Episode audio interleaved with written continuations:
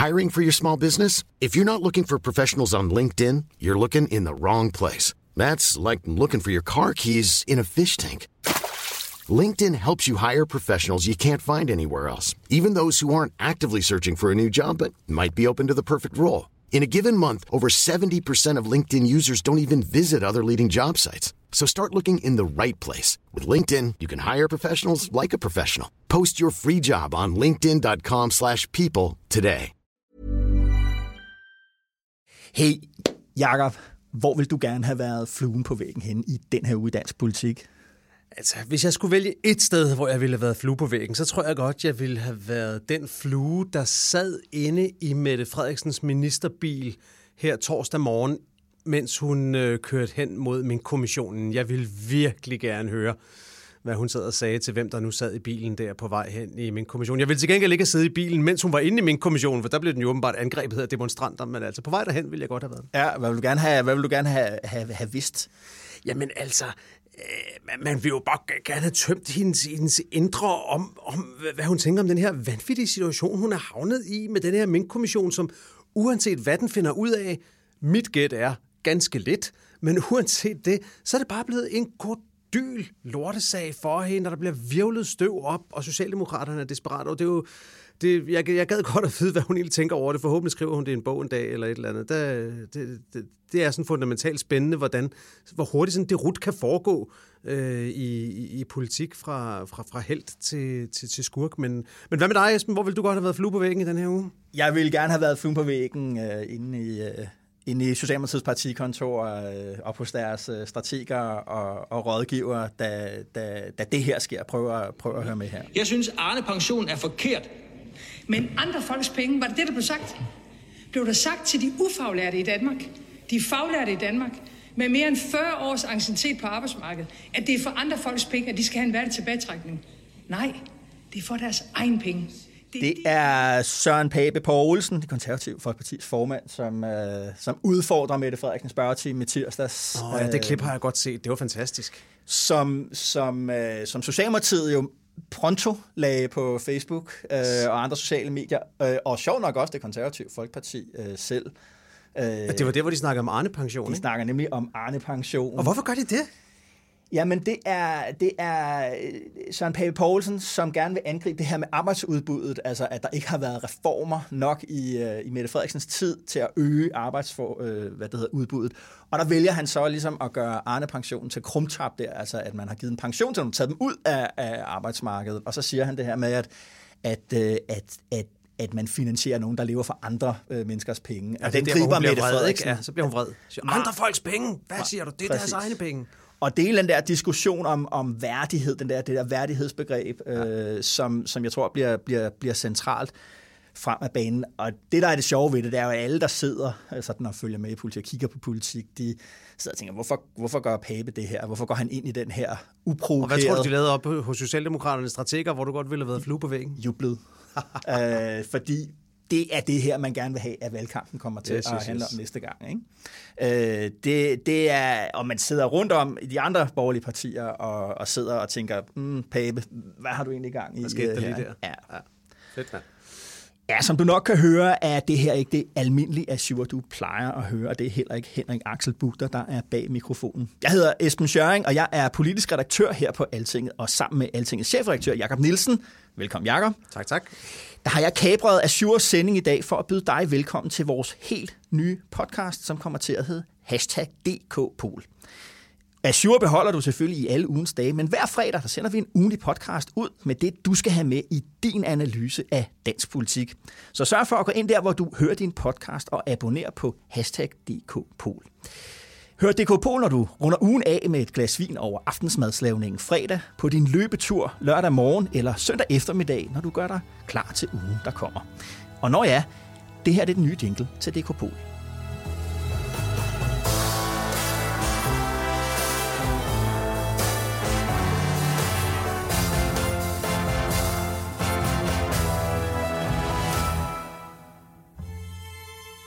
Altså, er, det James Bond, eller hvad? Ja, men altså, jeg synes, den kan noget. Den har den der blanding af James Bond og, og West Wing, og det øh, synes jeg karakteriserer altinget øh, helt utroligt godt. Jakob, lad os lige øh, lave en dagsorden for, hvad yes. vi skal tale om. Vi har fået en finanslov i den her uge, så jeg tænkte, at vi lige skulle runde den, og mm-hmm. finansminister Nikolaj Vammen.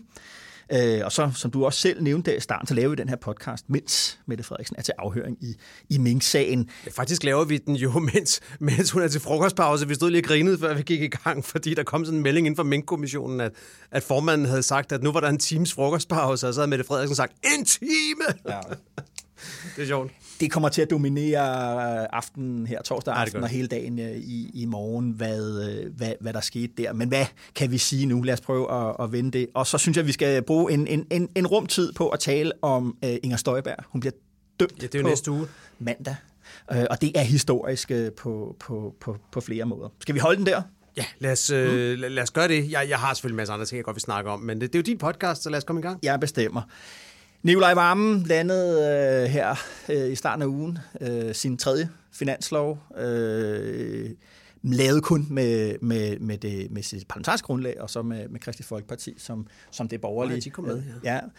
Hvad, der har været en diskussion her siden øh, om varmen og hans rolle og hans genkomst og sådan noget. Hvad, hvad, hvad er dit take ja, på det? i alting bragte vi jo en kommentar af, af Lars Trier Mogensen, som, øh, som nærmest øh, begyndte at skrive et formandsopgør i, i Socialdemokratiet i gang på baggrund af finansloven, der jeg synes måske, Lars gav den, gav den, gav den rigelig gas der, men det er jo klart, at han, har, han, har løser, han løser sin opgave. Han, øh, han, øh, han ordner lektierne, ikke? Der skal laves en finanslov. Der var ikke særlig meget tummel. Altså, prøv lige at huske de sidste finanslov i, i, i lykkeregeringerne, ikke også? Altså, det var jo mareridt øh, ja. frem og tilbage i medierne, og ultimatum og sådan noget her, det kørte jo meget stille i land, ja. tænkte jeg. Det... Ja. Jeg tænker, det der er, der er sådan to ting, jeg synes med, med, med, med varme her. Øh, det er rigtigt, at han, at han har cementeret sig som finansminister, men han mangler stadigvæk eller hvad skal jeg sige, at lave den store reform. Det kan jo være det, der kommer her i det, i det nye under reformsporet skal laves. Så jeg synes ikke ligesom, at han har ikke det der monument øh, over, sig, over sig endnu det interessante, synes jeg, om, om, om varmen, det er jo, at da regeringen kom til, og op til, at den kom til, der havde man de her snakker om, hvordan Finansministeriets magt fyldte for meget, og man lavede et, et grønt øh, ø-udvalg, eller k-udvalg, og der måtte varmen endelig ikke dukke op. I overvis har vi jo snakket om de der regnedrenge, der ligesom kørte Danmark helt alene, og det Præcis. var et kæmpe problem. Dem er der ingen, der snakker om mere. Nej, og det er det der med, at Finansministeriet i, i Mette Frederiksen, så de har fået kæmpe comeback, altså stort set alle reformer, der bliver lavet, alle politiske aftaler, det, der står øh, varmen som, som afsender på, og det er det der med, at, at alle idéer om, at Finansministeriet sådan, som på en eller anden måde kunne køres lidt ud på siden, øh, øh, de er jo skrinlagt øh, for godt nu i, i mine øjne. Finansministeriet er tilbage, er magtfuldt, og finansministeren er en fuldstændig central nøgleperson for regeringen. Og han er, og han er en spøjs politiker, ikke? Det har jeg synes, det har jeg synes uh, faktisk altid med, med, med Nikolaj Vammen, ikke? Han, han kom frem som en, uh, som en meget, uh, som sådan en stjerne ung politisk ordfører, tror jeg, det er i starten af 2000-tallet, mens, eller for ung finansordfører, tror mm. jeg, det var faktisk, mens, mens jeg var på Christiansborg for politikken dengang, og, og jeg husker allerede dengang, jeg undrede mig, fordi man kunne godt se, at han var dygtig, men han er også sådan en politiker, som utrolig sjældent siger noget skarpt. Ja. Og de fleste politikere, som kommer meget langt, det er nogen, der ligesom en gang imellem giver den et ordentligt hak i tuden og siger noget, ikke? Mm. Men Nikolaj Vammen, han er ligesom, øh, han er ligesom det stille vand, ikke? Øh, han, han fikser ting. Og det er også derfor, jeg tror, sådan tanken om, om varmen som formand, altså der er meget få jo finansminister, der egentlig er, og så er blevet statsminister, har klaret sig rigtig godt. Rollefordelingen der er altså en helt anden lykke, er vel i virkeligheden den seneste, øh, og lige umiddelbart den eneste, jeg sådan kan komme på, der har taget turen, øh, øh hvad det hedder, fra finansminister til, til, til statsminister. Ellers skal vi sådan helt tilbage til, til de gamle socialdemokrater i æren, der er sådan nogle kampmand- og kravtyper, ikke? Jo, at det, det, jeg, jeg, det, det, jeg tror simpelthen, det er to meget forskellige kompetencer, der, der skal i spil. Godt, lad os, lad os stoppe med, med, med, med finansloven der. Mette Frederiksen øh, har været et stormvær igennem, siden Folketinget åbnede og Grænsningskommissionen kom i gang. Hvad, hvad de to måneder, to og en halv måned, der er gået, Jacob, hvad, hvad, hvad, hvad forskellen fra før til efter for Mette Frederiksen? Hvad tænker du? det er jo nat og dag, ikke? og det, det viser jo, altså altså, man kan sige, det der grænskningskommission, ikke? Mm. Der, er kommet, der er kommet et nyt, et nyt dyr i den zoologiske have, må man sige. Ikke? Altså, det er jo ligesom indført som noget, Folketinget kan sætte i værk en lille smule nemmere end de gammeldags kommissioner, altså den helt tekniske forskel er jo, at i gamle dage var det sådan set regeringen selv, der nedsatte sådan en kommission, og det gjorde de selvfølgelig, hvis de kunne se, at de overhovedet ikke kunne undgå det. Mm. Grænsningskommissionerne kan Folketinget selv nedsætte. Det kræver selvfølgelig stadigvæk, at der er et flertal i Folketinget, men det er jo nogle gange lidt nemmere at opnå. Det så vi for eksempel her, fordi sådan en parti som Enhedslisten kunne ikke holde til at sige, og ville måske heller ikke sige, at det der minkforløb det ikke skulle undersøges. Så pludselig er der et flertal for at få nedsat dem så er Socialdemokratiet også nødt til selv at stemme for, så det ikke bliver pinligt for dem. Så, så de er alle sammen enige om lige pludselig at nedsætte den her grænsningskommission. Og der kan vi jo bare sige, ligegyldigt om den så måtte ende med til sidst at sige, Øh, der blev begået nogle fejl i minkforløbet, men der var intet alvorligt. Ikke noget, øh, der peger på rigsret eller, eller tjenestemandssager eller noget som helst andet. Så har kommissionen jo bare gjort et kæmpestort stykke arbejde for, for, for, for oppositionens synspunkt, fordi den har virvlet så utrolig meget støv og ballade op, at det er blevet et kæmpe problem for regeringen, uanset om den egentlig gjorde noget forkert eller ej. Det synes jeg er, meget tankevækkende, hvor, hvor vildt det forløb har været. Nu står vi og snakker i dag her, hvor demonstranter har angrebet statsministerens bil ude ja. foran minkkommissionen. Så ja. det er blevet et voldsomt forløb, ikke? Ja. På mange måder. Men og hvad tror du, altså, hvis nu øh, min kommission, der, øh, rensningskommissionen, kommer med, med, med, med nogle konklusioner der i april. Ikke? Altså, hvad tænker du så, hvis de ligesom ender sådan lidt wishy-washy med, altså, hvad kan man sige, fordi lige nu er stemningen bygget op, at du ved, altså, er der rygende pistoler, skal Mette Frederiksen for en rigsret? Jamen, er der, jeg huske det, altså... hvad, hvis den ender med, hvad hvis den ender med at sige sådan, der er nogle embedsmænd der, der, der har, ikke har øh, passet deres job ordentligt, der er nogle ministre, som, som godt kunne have været mere, men der er ikke den der store, benhårde konklusion, mm Tror du så, at det der kommis- altså sådan en kommissionsordning der, som Folketinget kan ned, tror du, den fortsætter? For det er jo stadig, det er jo også, det er jo stadig en, en dyr fornøjelse at, at, Jamen, at sætte altså, i gang. Jeg vil da sige, jeg har da svært ved at se den opposition, der vil kunne modstå fristelsen for at lave sådan nogle kommissioner igen, fordi man kan se, hvor meget hvor meget energi det opsluger. Altså, Mette Frederiksen og, og topfolkene i regeringen har jo nærmest ikke kunne beskæftige sig med andet i de sidste måneder, og det betyder, at der er jo alle mulige offensive dagsordner, de så ikke har kunnet ja, sætte. Ja. Og det må Folketinget jo så også på et eller andet tidspunkt vurdere om, altså, hvor, hvor tit skal vi igennem det her? Fordi på en eller anden måde, selvom at det er selvfølgelig rigtig godt, at vi kan få undersøgt skandalesager og sådan noget, men samtidig skal man jo også på et eller andet tidspunkt vurdere, hvor meget tid skal man bruge på undersøgelser, og hvor meget tid skal man bruge på at vedtage den politik, som der nu kan laves flertal for ja. i, i, i Folketinget. Ikke? Det, jo. Det ja, ja, der er jo en dagsorden. Det, det, man kan sige, ikke, det er, at, at altså, så kommer corona og skriver et år ud af, af, af regeringskalender, og det er faktisk nu, vi er næsten ved at være ude i år to øh, hvor, hvor almindelig politik, dagligdags politik, de der nødvendige store samfundsreform, altså den der form for politik, øh, den har ligesom været sat på, på pause, altså som vi taler om det der med, med varme og reformer. Planen var jo, at det der Danmark kan mere et, det skulle have været færdigt nu. Ja præcis. Men og alle mulige andre forlig, der ligger på pause og forsinket og alt muligt. Ikke? Men hvad tror du? Hvad tror du med de borgerlige? Altså, det synes jeg er spændende. Altså, lad os lige tænke på, de stemte jo faktisk for et borgerforslag om, at Mette Frederiksen skulle stilles for en rigsret. Ikke? Ja. Altså, inden at Mink-kommissionen overhovedet har holdt sit første møde. Ja. Og undskyld mig, når jeg læser, hvad der sker derovre, det har virkelig været kaotisk og uskyndt forløb på mange måder, men jeg ser ingenting, der peger i retning af en rigsretssag. Hvordan får de borgerlige landet det der på benene på en eller anden måde? Ja, det jeg spørger, jeg spørger, øh, ja. når jeg er omkring over på Christiansborg, om hvad, hvad hvis nu bliver det udfald, og hvad hvis det bliver det udfald, hvad gør I så? Og, altså lige nu er de bare der, hvor at, at det der er for de borgerlige, det er, at der er en enorm, som du siger, energi i det, i forhold til deres bagland, i forhold til deres vælgere. Det fylder enormt meget. Der er en der følelsesmæssige connect, som de borgerlige partier ikke har haft med deres vælgere i overvis. Altså i, i, i mange år nu, 6, 7, 8 år, har, der, har, har det borgerlige Danmark jo været præget af krise intern splid, intern uenighed. Og det er så det andet, der ligger med den her sag, det er, at lige pludselig så har man en fælles fjende, man kan skyde på, så skyder man ikke så meget på hinanden, øh, eller slet ikke, og der er den der sammentømring, og lige pludselig så er meningsmålingerne lige øh, 50-50, når vi, når, vi, når vi laver kvalitetsvægtet gennemsnit herinde. Og det taler de også alle sammen om øh, i, på, på, i partikontoren. Den der tyngdekraft, det giver, okay, så er der ligesom ro på, og vi er disciplineret, vi står sammen. Blandt andet møder man jo op i fælles øh, fodslag til de her Men hvad gør de så? Hvad gør de så? Tænker du, kan de så bare skrue ned og så sige, okay, vi fik det ud af det, vi gerne ville? Jeg synes og... allerede, de er i gang med at skrue ned. Ja.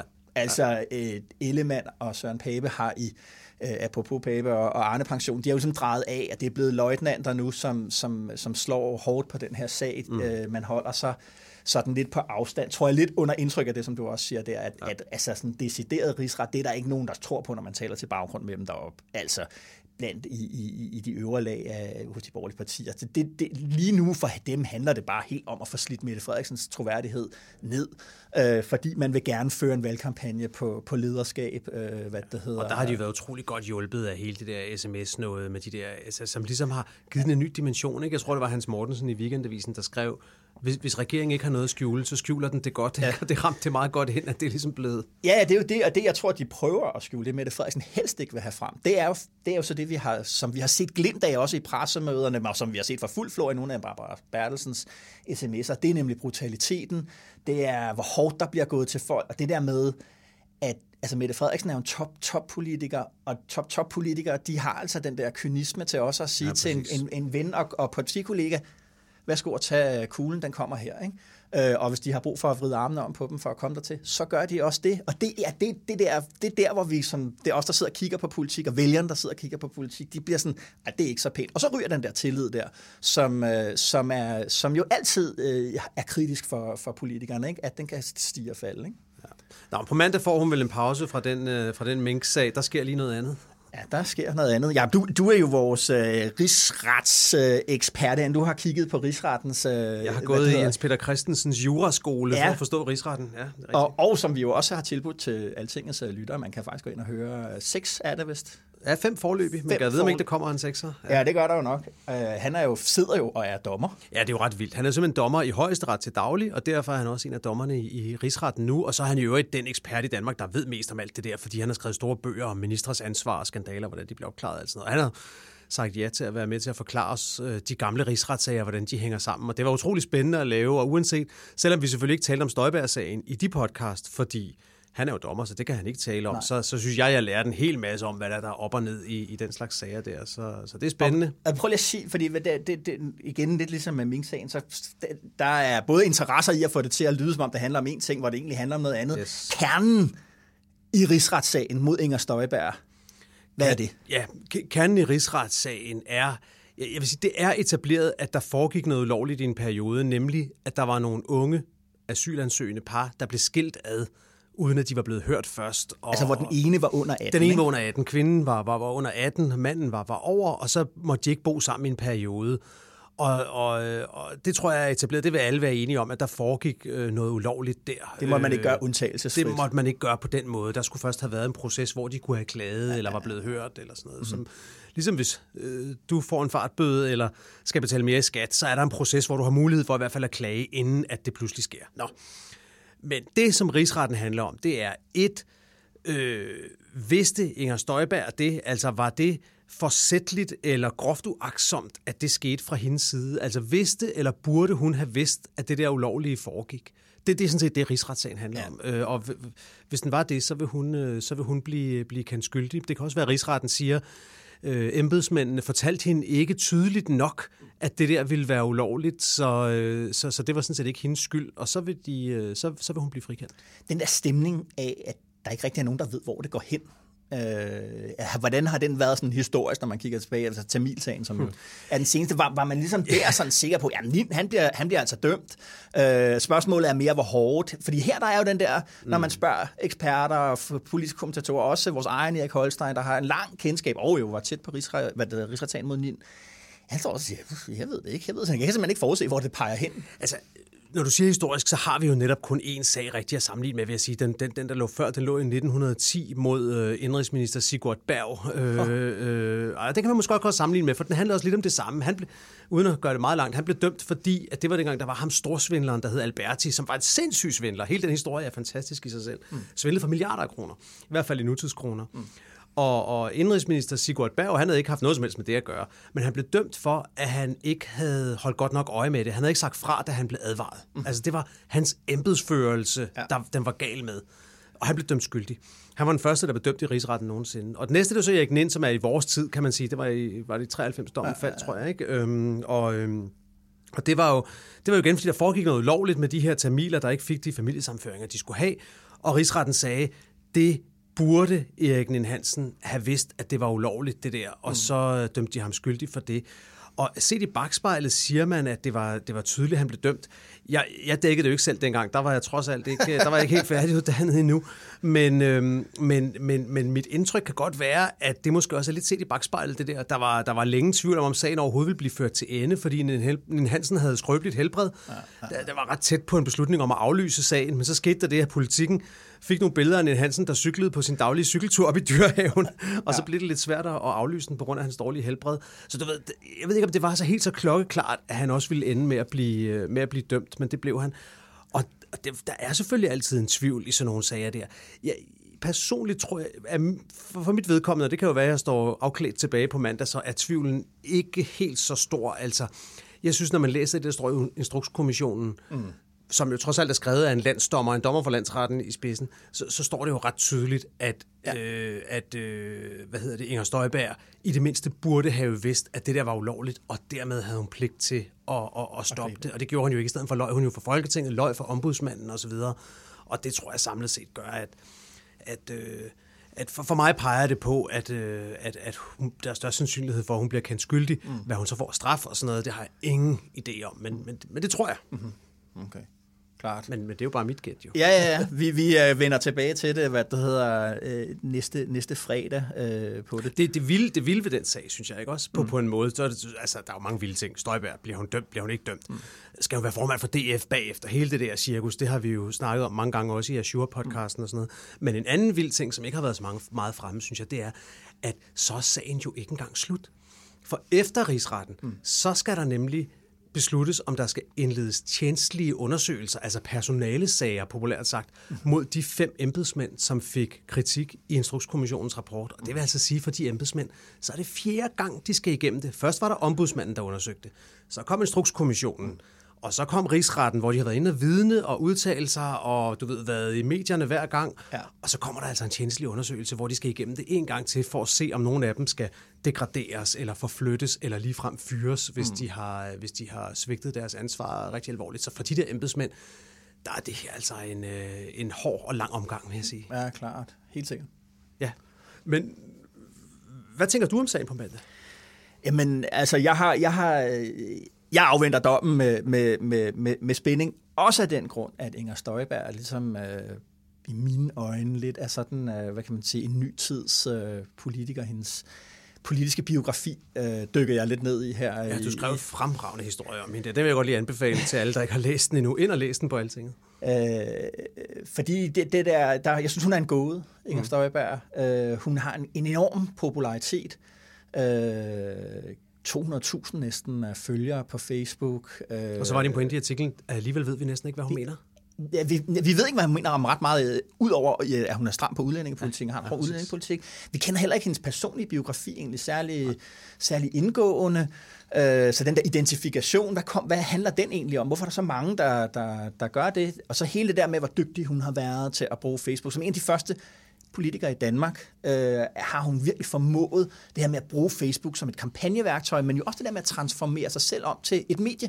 Altså hun har sit eget medie, Inger Støjberg. Det er hun jo med et eget brand, den der hårknold, som, som, øh, som hun har taget til sig, altså i sådan en tegnet form. Jeg tror, det var Nyt Borgerlige, der, der, der, der starter med at lancere den. Ikke? Ja. Altså, hun er et brand, og hun er et internetfænomen, øh, og det er selvfølgelig interessant, fordi at, at, øh, nu kan vi næsten ikke huske det, men for 10-15 år siden, der var Facebook ikke en faktor mm. i hverken dansk politik eller i, i, øh, i, i vestlig politik mm. i det hele. Så den transformation.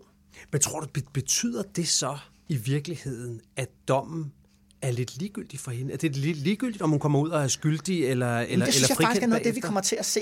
Altså, fordi det, er jo der, det, det, det er jo den stemning, der lidt er ja. lige nu. Det er den ja, der, når man Inger øh, Støjberg, hun kan bare øh, køre videre. Hun kan blive formand i Dansk Folkeparti, og, ja. og det kan være et, et eller andet sted være lige meget øh, hvad, hvad dommen siger, fordi at hun er stærkere, hendes, hendes, hendes, det er netop det der med, at hun er sit eget medie, hun er et stærkere kommunikationsbrand end rigsretten, øh, det der gamle institution.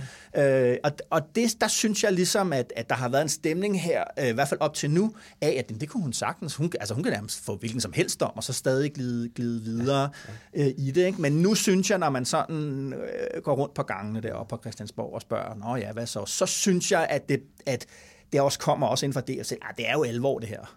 Altså, og jeg synes, der var, lidt det, det samme, alvorligt, der var lidt det samme op til byretsdommen mod Morten Messerschmidt, hvor der også var ja. sådan en stemning af, at nu skulle den der irriterende byretssal i overstås, og så var han formand for Dansk Folkeparti om et øjeblik. Og da så han blev kendt skyldig der, så var det ligesom om, der kom sådan en kollektivt, hov, hvad skete der der? Og nu må vi så se, om han, om han også blev dømt i, i, i landsretten. Præcis. Men det var ligesom sådan et, et, et moment of truth, hvor de ligesom vågnede til at sige, okay, der er også en virkelighed her. Ja, det er det der med, at der er nogle, en tyngdekraft. Ja. Sådan forestiller mig det. For lige nu svæver det hele ja. i, sådan, i, du ved, i vores spalter, i sendeminutterne, i avisernes ja. spalter. Øh, Det er en fascinerende personhistorie, og, og, og spørgsmålet er alligevel, og når den her dom kommer, der er sådan ligesom nogen, der trykker på, på, på tyngdekraften i, i dansk politik, og så, og så, altså, så kan man blive Og så også det, hævet ned helt, igen. det, det helt konkrete, at hvis hun bliver dømt, så må man gå ud fra, at et flertal i Folketinget stemmer om, at hun så er uværdig til at sidde i Folketinget. Måske forlader hun Folketinget selv før, det ved jeg ikke. Men, Ja. men, men, og det har vel trods alt også en betydning, at hvis du ryger ud af Folketinget, så gør det det lidt mindre logisk lige pludselig at overtage formandskabet for et parti. Ikke? Det er nemlig det, og, og, og det synes jeg bare er, er, er enormt interessant, fordi det er også ligesom netop ja. fordi, at Inger Støjberg er den der nytidspolitiker. Det, der er ja. Sjovt ved hende, da jeg sad og kiggede på, jeg var helt tilbage i midten af 90'erne i det der øh, mediearkiv, der hedder Infomedia, og kigge på, jamen, hvad har der egentlig været skrevet om Støjberg? Hvad har hun selv skrevet? Hvordan har hun ageret? Ikke? Og hun har jo været politiker i lang tid. Hun bliver i, øh, kommer ind i, i amtsrådet i, i Vejle i 94, ikke? som, som 20-21-årig. Og så kommer hun ind i, i Folketinget i 2001. Og hele den der periode op til 2011, jamen der er hun en ret sådan øh, almindelig dygtig øh, venstrepolitiker, passer, får sin ordførerværv, passer dem, stiger i graderne, øh, bliver politisk ordfører, forsvarer få, øh, som en politisk ordfører skal forsvare ja, sin parti, partileder, st- statsministeren på det tidspunkt, og hun fik det der, tror jeg også folk har glemt, hun fik det der tilnavn komiske Inger, fordi at hun forsvarede øh, Anders Fogh i Anders Fogh ikke Rasmussen til ikke skulle til NATO. Ja, ja. NATO og alt det der. Ikke? Så hun har været lojal øh, og, og, og på den måde en dygtig øh, karrierepolitiker. Og så er det faktisk først fra 2011-12 frem, hvor hun bliver først integrationsordfører, og så to-tre år senere bliver politisk ordfører igen for Venstre, altså da Helle thorning Schmidt er statsminister, mm. øh, at vi ser den der Inger, vi kender, hårdt slående, skældsættende, provokerende, mm. øh, den der evne til at suge en masse opmærksomhed på udlændingeemnet, mm. øh, og, og som hun har accelereret i øh, og, og excelleret i, i, i, de sidste, i de sidste 10 år. Ikke? Øh, og der er Facebook bare også en, en meget vigtig del af den historie. Så det er på mandag, det, det er Facebook mod rigsretten. På en eller anden måde, altså hvor meget narrativ, hvor meget internet, øh, hvor meget Facebook, hvor meget social media har forandret den politiske virkelighed, og hvor meget den der institutionelle tyngdekraft findes øh, stadig i dansk politik. Kæft, det er spændende at se, om rigsretten er stærkere end Mark Zuckerberg, altså, eller om... Øh, det glæder jeg mig faktisk til at se. Det er det. Ja. Alright, Jacob. Nå, hvad vi skal skal til at, at, at runde, øh, runde af, øh, hvad det hedder. Vi har været igennem øh, vores dagsorden. Hvis vi lige løfter blikket, ja. så både Sverige og Tyskland, vores to nærmeste, øh, geografisk nærmeste naboer, de har fået ny regering og ny regeringsleder. Øh, skal vi ikke lige øh, hæfte et ord på det? Du, Du, var, har Socialdemokraterne er jo været... helt op at køre. Altså, var der ikke en af dem, der skrev på sociale medier denne her uge, at nu er der socialdemokrater i, i hele det protestantiske Europa, eller hvad var det, de skrev? Dybvad øh, Bæk skrev det. Ja, ja. Øh, og så var øh, Jyllandspostens politiske analytiker Niels Tusinddal lige inde og sige, hvad så med Storbritannien? Ja, ja, ja. Øh, og der, skrev, der meldte jeg mig ind i den debat og sagde, jamen, de er jo ikke rigtig protestanter derovre. Nej, hvad er det? De er sådan noget... Ja. Ja, anglikaner. Anglikaner. Ja, Katolikker uden ja. pape. Nå, der er i hvert fald mange socialdemokratiske regeringschefer derude lige for tiden. Ikke? Øh, Tyskland er lige kommet mega spændende med den tyske regering. Jo, ikke? Claus Krav havde en, øh, en fremragende lille artikel i den seneste udgave af mandag morgen her, øh, hvor han øh, kigger lidt nærmere på ham der, Robert Habeck, som er den nye som er den nye klima- og erhvervsminister. Ikke? Mm. Øh, og bare en spændende kombination i det hele taget, og, øh, og en mand, der virkelig kommer til at, tror jeg, ændre nogle ting i Tyskland, som også får kæmpe betydning for dansk industri, for dansk erhvervsliv. Og så er det det der vilde, han taler flydende dansk. Ja. Altså som Claus skrev i, i mandag morgen, han er den mest indflydelsesrige dansktalende politiker i hele verden nu, større end Margrethe Vestager. Mm-hmm. Øh, han, øh, han har boet her, hans øh, børn tager og vokset op som tosproget og sådan noget. Det er, det, det er kanon spændende. Det er også spændende af muligt andet. Og øvrigt også Scholz, den nye, den nye tyske kansler, mm. øh, kender jo også Danmark ret godt. Som borgmester i Hamburg arbejder han ret tæt sammen med Frank Jensen, dengang der var borgmester i København og sådan noget. Så det er, ja. det er på den måde måske blevet en lidt mere dansk orienteret tysk regering, end, øh, end den, vi, vi så før med, med Merkel. Ja, altså den der er interessant, øh, synes jeg også, det er jo ligesom, at indtil, indtil Scholz har historien som været, du ved, at det var Mette Frederiksens måde at være socialdemokrat. Skulle de europæiske socialdemokrater lære af det? Ja. Øh, nu kommer artiklerne om, hvorvidt vi skal lære af, af Scholz, og så der sad jeg og kigget sådan lidt, lidt dybere ned i det, og på en eller anden, altså selvom der er nogle forskelle, det er det folk selvfølgelig mest går op i, det er det der med, hvor stram en udlændingepolitik vil man føre, og hvor meget vil man sætte det front and center i sin kampagne, og alt det der. Men det Scholz er sådan set stadigvæk lidt orienteret mod det samme, nemlig den der med at genskabe forbindelsen til arbejderklassen. Ja. Øh, og, og, og han har så været været, jo også været i vejen over en masse intellektuelle sådan forfattere og politiske, der har analyser og sådan noget. Ikke? Øh, her i blandt øh, faktisk øh, den amerikanske filosof Michael Sandel, som øh, har skrevet bogen, der hedder The, The Tyranny of Merit, øh, mm-hmm. meritokratiets øh, tyranni, som også er på, på, på dansk, og har talt med ham øh, øh, om det. Og det er også netop fordi, at Sandel har en der analyse af, hvordan den manglende anerkendelse af arbejderklassen er roden til de her populistiske mm, opgør. Det er jo, mm. det er, det er jo, Sandel laver det som en analyse af, du ved, hvorfor opstod Trump.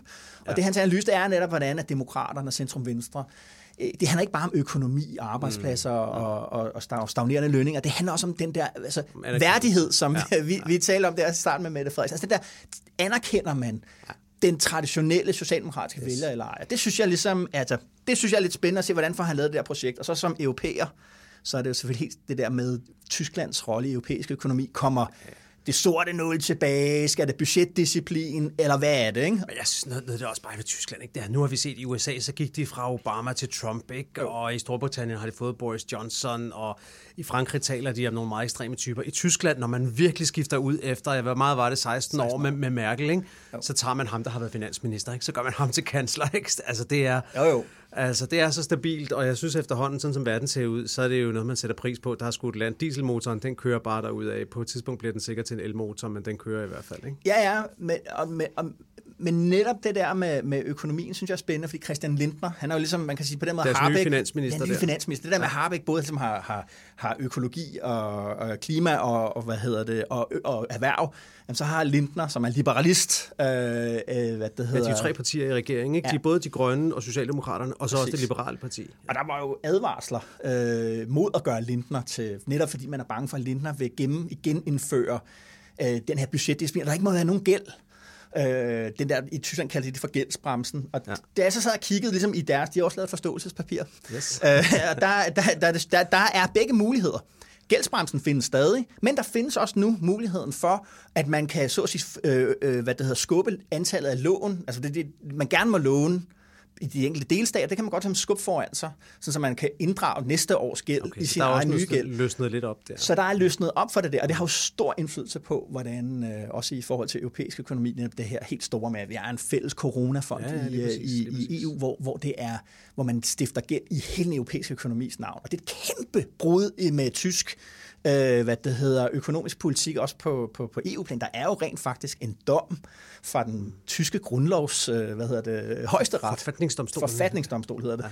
Som sagde, at, at hele det der projekt, der har været siden 2015 med, at ECB køber samtlige gældspapirer og statsobligationer mm. op for at holde renten nede på de italienske øh, de italienske renter nede. Øh, det er grundlovsstridigt i Tyskland, og der valgte Berlin bare at sige, okay, ja. og så fortsatte man. Ja. Det er spændende. Ja. Det er mega spændende, men, øh, men så er der også kommet en ny regering i Sverige, og, og der kører dieselmotoren nok lidt mere hakkende, må man sige. Altså, det er jo ret vildt. Magdalena Andersson der, de fleste kan nok huske det her med, at hun var statsminister i syv timer, før hun måtte gå af første ja. gang, ikke? fordi jo. der opstod kaos i, i den svenske rigsdag om, om vedtagelsen af, af den finanslov. De, simpelthen lige efter, de havde udnævnt hende til statsminister, så skulle der vedtages en finanslov, og der øh, blev der vedtaget en finanslov udenom den regering, der så lige var ved at træde til. Helt kaos, ikke? Jo. Syv, syv timer væk, så kom hun tilbage og sagde, nu, nu prøver jeg at danne en ny socialdemokratisk mindretalsregering, og det er jo så det, hun har, hun har gjort. Men jeg, bare, jeg prøver at læse lidt op på det, ikke? det er svært at følge med. Altså, det er mindre end 14 dage, at hun øh, så blev statsminister, ikke? og prøv lige at høre her. Siden da, der har vi en minister, der er blevet undersøgt af en officiel anklager med en mistanke om sexchikane. Han havde, han havde rørt en kvinde bagpå, lidt for langt nede under en socialdemokratisk kongres og blev vist nok øh, frikendt her den anden dag, eller i hvert fald blev der ikke rejst tiltale, men det var deres infrastrukturminister, Thomas, Thomas Eneroth. Så var der en anden minister, deres civilminister, der hedder Ida Kakainen hun, øh, hun, hun røg lidt i uvær, fordi et eller andet højorienteret medie havde fundet et gammelt ungdomsbillede af hende, hvor hun hejlede simpelthen. Ja. Altså, hun stod simpelthen med en nazihilsen til en ungdomsfest, og det havde hun... Hende, muligvis en ironisk øh, Hitlerhilsen. Muligvis ironisk, men hendes benægtelse var sådan lidt den der slags med, jeg erindrer ikke at have gjort det der, eller sådan noget. Det var sådan lidt, okay. men hun, hun slipper sikkert også krogen igen, men det er jo ikke noget... Det der nazi har ligesom... Det, det, det er ligesom lidt alvorligere i Sverige, hvor de jo faktisk har haft mere alvorlige nazistiske bevægelser, end vi har haft her Bestemt. i Danmark, så det er, ikke, det er ikke helt for sjovt det der. Og så Udover det, så har de sådan en tredje minister, deres øh, miljøminister, Annika Strandhæl, et af deres store talenter i den svenske regering, som er under ekstrem pres, fordi de har en masse ballade om, hvor de skal gøre af affaldet fra deres atomkraftværker. Og der er der ligesom nogle af støttepartierne, der har sagt nu, hvis ikke hun har en løsning på det inden Lucia, og det, det er på mandag, så vidt jeg husker, så vil de øh, stille mistillidsvotum til hende og, og noget. Hun prøver så at skubbe det ind i januar og sådan noget, men altså, vi har altså en svensk statsminister, der har været på posten i, i 14 dage, som allerede har et troende mistillidsvotum til en minister og en sexsag og en nazisag på halsen, så det går, det går vanvittigt derop. Og det er måske også et udtryk for, at Sverige jo skal have valg i september 22. I Sverige der er det jo sådan, at valgperioderne ligger fast, ja. så man skal have valg i september 22. Og derfor er, kommer Magdalena Andersens øh, første periode her til at være en lang valgkamp, så man bare kan se, at den er allerede gået i gang. Mm-hmm. Det, det er sgu ret vildt. Så har du også en bog liggende foran dig, Jacob.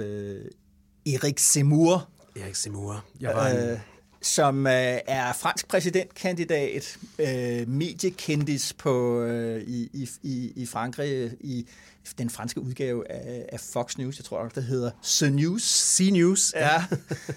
øh, hvad det hedder, øh, øh, hvorfor, hvorfor sidder du og læser, Jamen, læser den? Øh, altså, sagen er, at jeg var på en af mine første udlandsrejser i, i to år her for nylig. Jeg var en tur, en forlænget weekend i Paris, og i lufthavnen, så så, så jeg ham her, Erik Zemmour, stå og kigge på mig. Jeg har jo godt også læst om det og hørt om det. Tænkte, nu, nu griber jeg lige den bog og prøver at læse, hvad han har at sige. Og jeg skal nok skrive en anmeldelse ud på, på Altinget, så man kan få det i en lidt længere form der, men... Øh, men øh, mens jeg så var i gang med at læse den her bog, ja, så erklærede han sig så, som man også havde regnet med, som, som præsidentkandidat, ja. og han er en, en, en, en fascinerende, fascinerende type. Øh, en fransk Trump.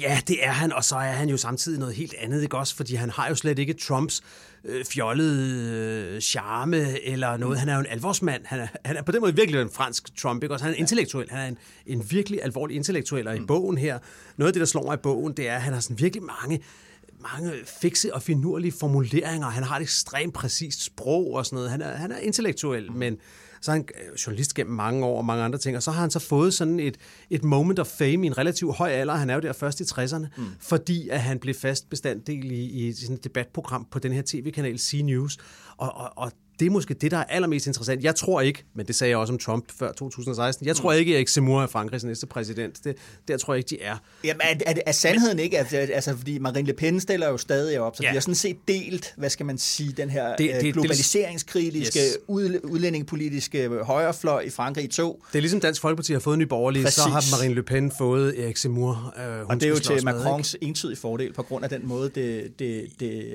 ja, det franske er det. system, valgsystem er, er lavet. Men der er stadig mange målinger, der tyder på, at det er en af de to, der slipper igennem til anden runde, ja. og så er det franske system jo sådan, at så er det en mod en, ja. og der kan alt jo i principet ske. Ikke? Også? Ja, ja, Men jeg synes også, ud over selve Erik Zemmour og hele hans, øh, alle hans holdninger og øh, han er meget historierevisionistisk og, og masser af andre ting, og selvfølgelig ekstremt islamkritisk, helt ekstremt islamkritisk, ja. ikke også? Altså, det er hans store, altså han, han, hans hoved, politiske budskab, det er jo det her med, at vi står midt i det, han kalder den store udskiftning. Ja. Le grand remplacement, som man taler om i nogle lande. Det her med, ja. at muslimer er ved at udskifte den kristne befolkning i Europa. Det er hans hovedbudskab, mm-hmm. øh, simpelthen.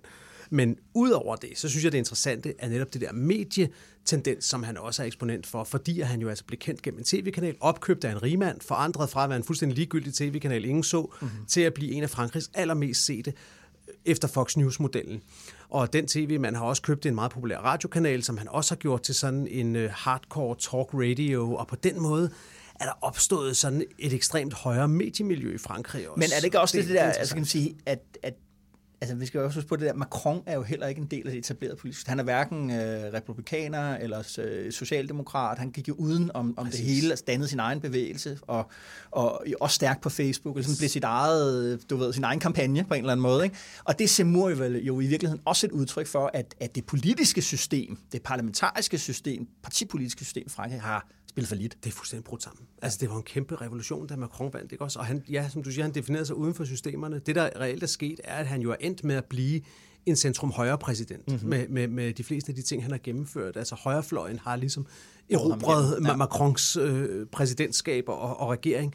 Og, og derfor det helt vilde er jo, at den franske venstrefløj er fuldstændig sat ud af spillet. Her i denne her uge foreslog en af de mest markante øh, kandidater hos det franske socialistparti, som ligesom er deres socialdemokrati. Ja, ja, ja. Det er Paris' borgmester, hende der hedder Anne Hidalgo. Hun foreslog, at Venstrefløjen nu skulle holde et stort møde og samles, for hvis ikke vi finder en kandidat at enes om, så går det her fuldstændig amok, fordi så ender de alle sammen med at få 5-10 procent af stemmerne, de kommer ingen vegne. Ja. Og der gik fem minutter, så havde nogle af de hardcore venstreorienterede sagt, sagt uh, nej, det, det møde skulle de ikke med til, de kunne ikke den dag. Så venstrefløjen er væk. Frankrig ja. har ikke nogen venstrefløj mere. Altså, det, det er ret vildt, ikke? Ja, det er det i, i revolutionens hjemland. Alright. Det var simpelthen den første udgave af DK Pol.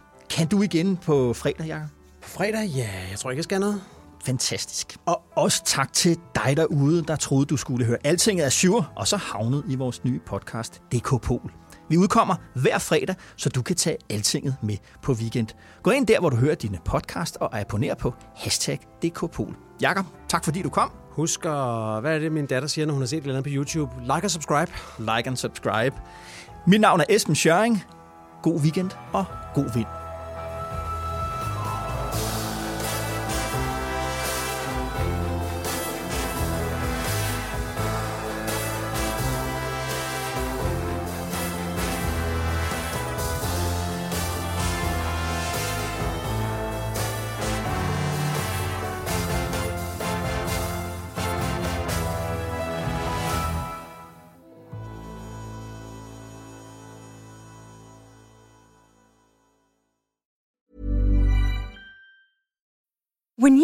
Mealtime inspiration, it's worth shopping Kroger, where you'll find over 30,000 mouthwatering choices that excite your inner foodie. And no matter what tasty choice you make, you'll enjoy our everyday low prices, plus extra ways to save, like digital coupons worth over $600 each week. You can also save up to $1 off per gallon at the pump with fuel points. More savings and more inspiring flavors make shopping Kroger worth it every time. Kroger, fresh for everyone. Fuel restrictions apply.